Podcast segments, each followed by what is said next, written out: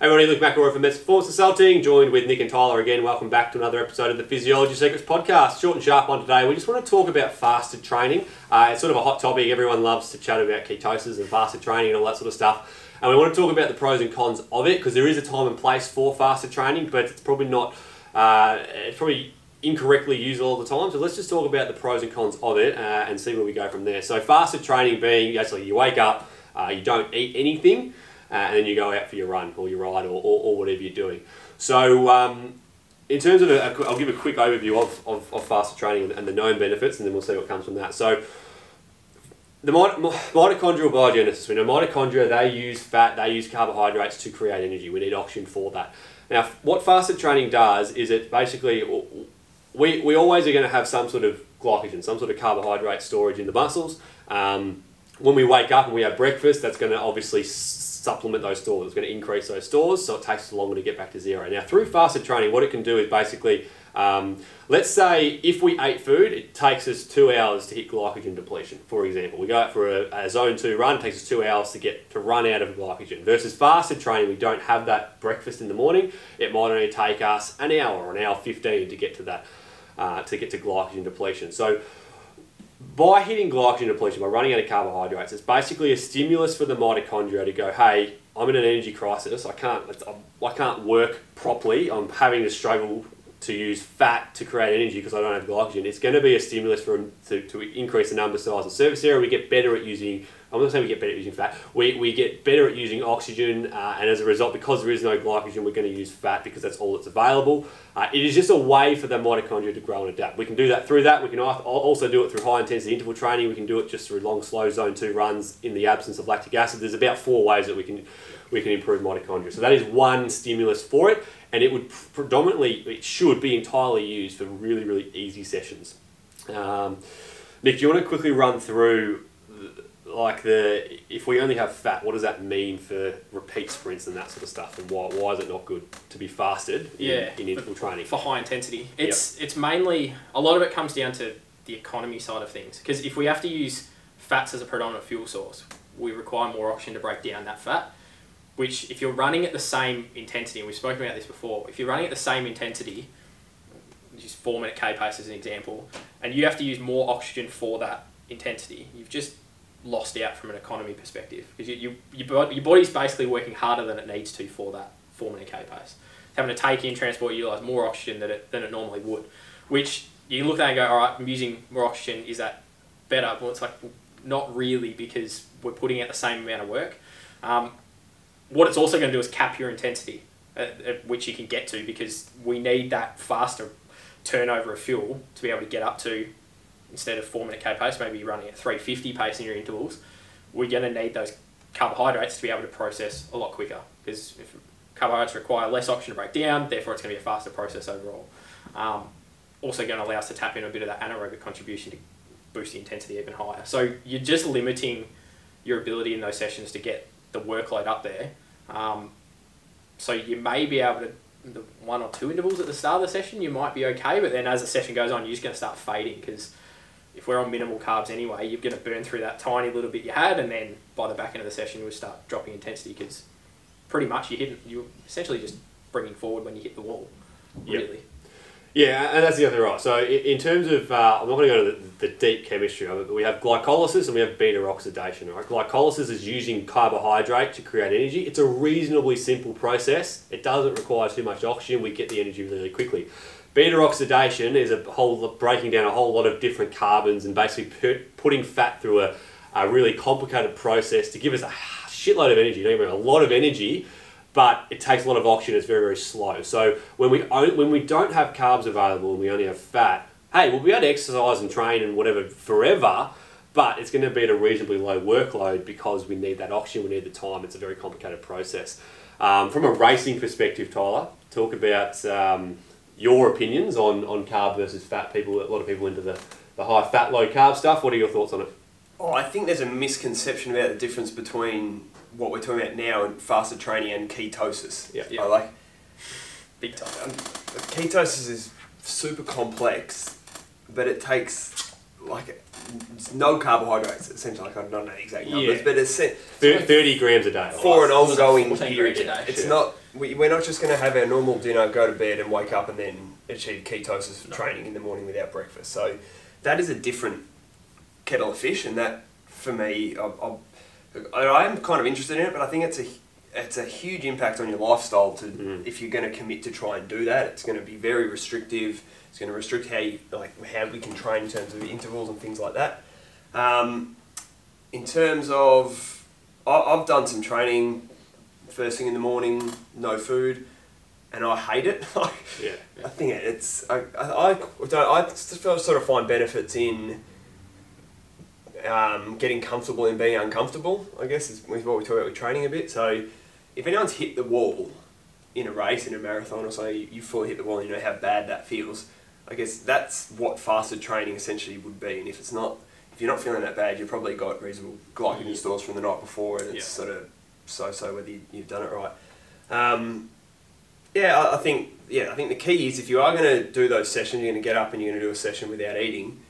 It needs to be a long, slow endurance type session. Don't if you want to do intervals, don't bother trying to do them in a fasted state. Yeah. It's a waste of time. It's it's going to be a waste of your interval session that. You're not going to get the benefits that you want out of that. You're just going to get another long, slow zone two session. So, yeah, um, yeah, I think there's a, a place for that really. Um, in terms of racing, if, if I'm racing, I don't want to get to that point. No. My goal in racing would be to be fueling with carbohydrates the whole way. Um, and that's yeah. That, we spoke about this before. It's going to come down to whether you can eat and whether you're racing at the right intensity and you, you're trying to avoid hitting the wall. Mm. Um, but it's all, I guess it all comes down to that oxygen, getting more efficient with your yep. oxygen use, and there's many ways to skin a cat, so to speak, so this is certainly one way to go about it. Um, it's not the only way, if it's saying that, yeah, and I think there's this whole psychological thing that if you are doing these sessions and you are finding that they're really helpful for you, then go for it. Yep. Like, I think if you think they help and that shows in your results, then who are we to say it's not helping? I think it, I think it just comes down to, again, trying to get everybody to understand that if you're going to do a session, like understanding why you're doing that session. Mm. And if, if I'm doing a fasted training session, it's because I'm time poor and I need to get to glycogen depletion as quickly as possible because I want to get those specific mitochondrial benefits. Yeah.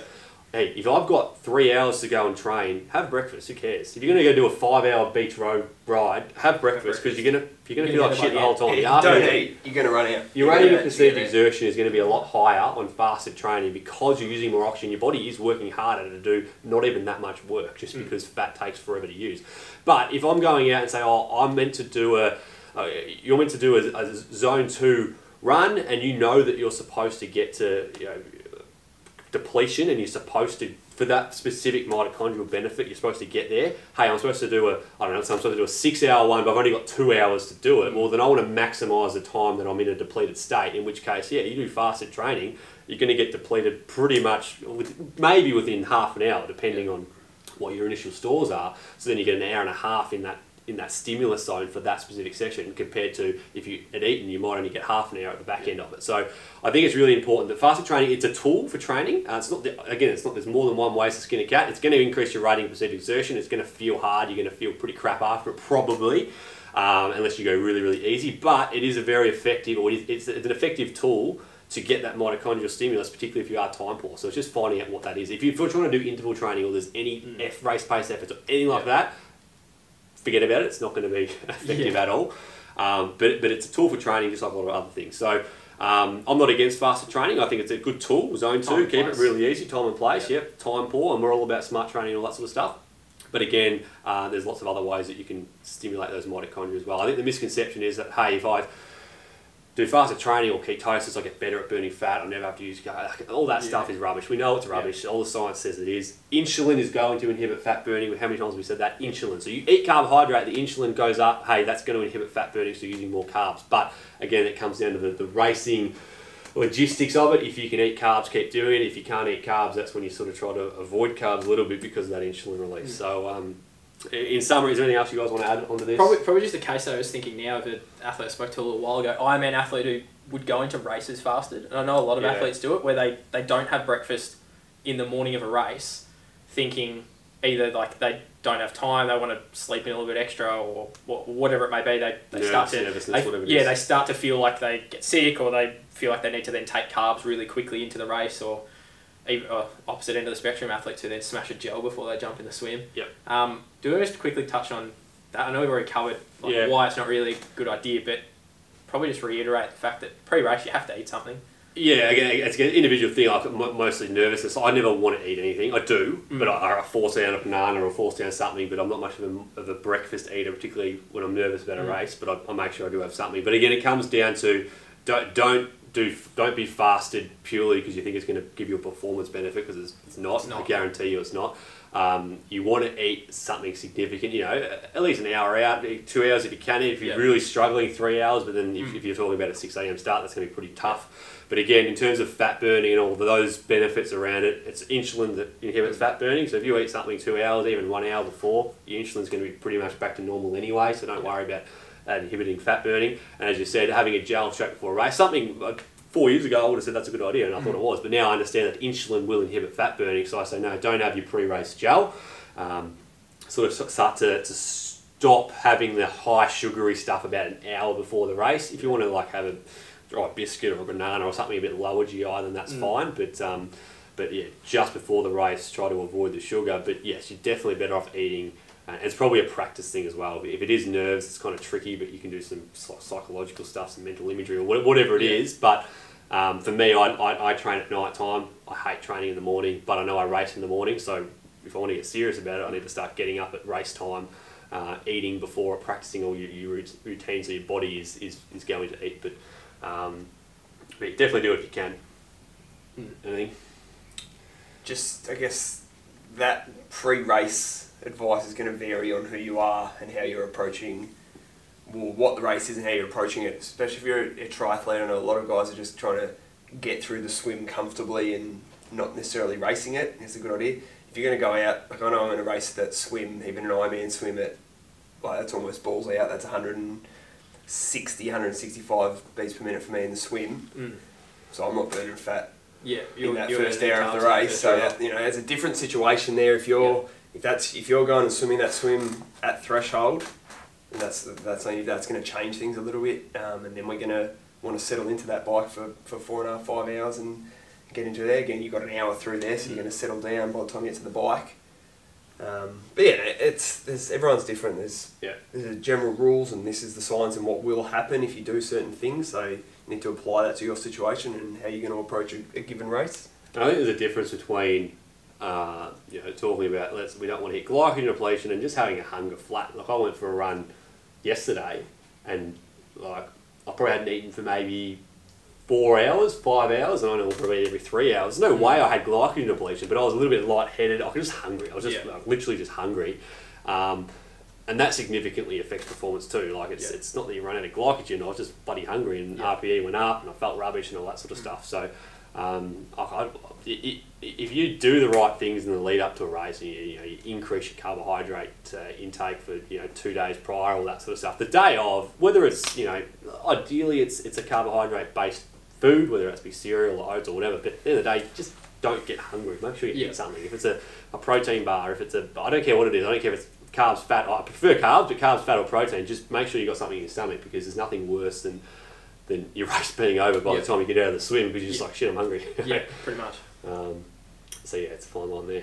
Cool, happy to wrap up? Yep. Cool. So, yep. so in summary guys, um, fasted training specifically is a really good tool for For training, if you want to try to get to that depleted state earlier, because you're time poor, you've only got you know two hours instead of the five hours you had planned, and the, and the idea is that you want to increase your mitochondrial biogenesis, that's the stimulus you're after, then fasted training is really, really good. Um, but be aware, it must be easy, it's going to be harder, R P E goes up, oxygen consumption goes up, you're going to feel pretty rubbish, but it has a time and a place.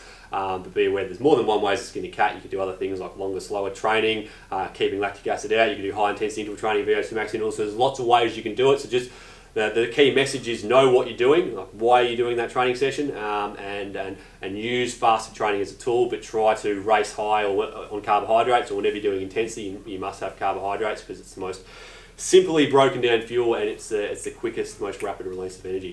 Thanks for tuning in, and we'll speak to you again soon.